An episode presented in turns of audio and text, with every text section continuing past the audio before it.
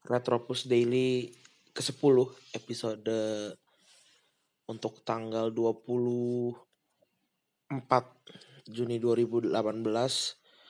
Ini rekaman setelah uh, pemain Panama berselebrasi setelah kalah enam satu. Ya tapi gimana ya?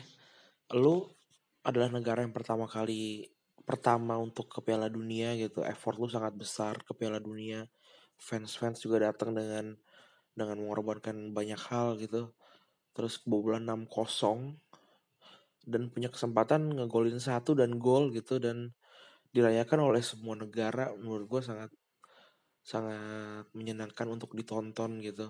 E, di luar dari semua pertandingan yang Panama anjir semua jelek banget mainnya gitu, atau karena ini si Inggrisnya bagus aja gue nggak tahu, tapi ini Panama kemarin tadi barusan mainnya jelek banget. Dan tapi highlightnya tetap ketika mereka berselebrasi gitu, seakan-akan mereka yang menang pia, uh, Piala Dunia gitu, seakan-akan mereka yang menang laga itu.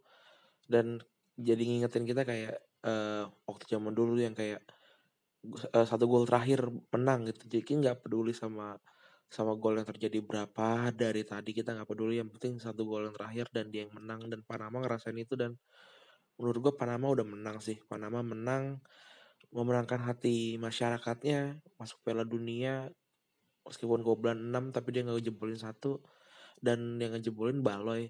Kalau lu pada main uh, P E S gitu, lu sering lihat lah Baloy jadi pemain regen gitu. Ya itu aja kayaknya.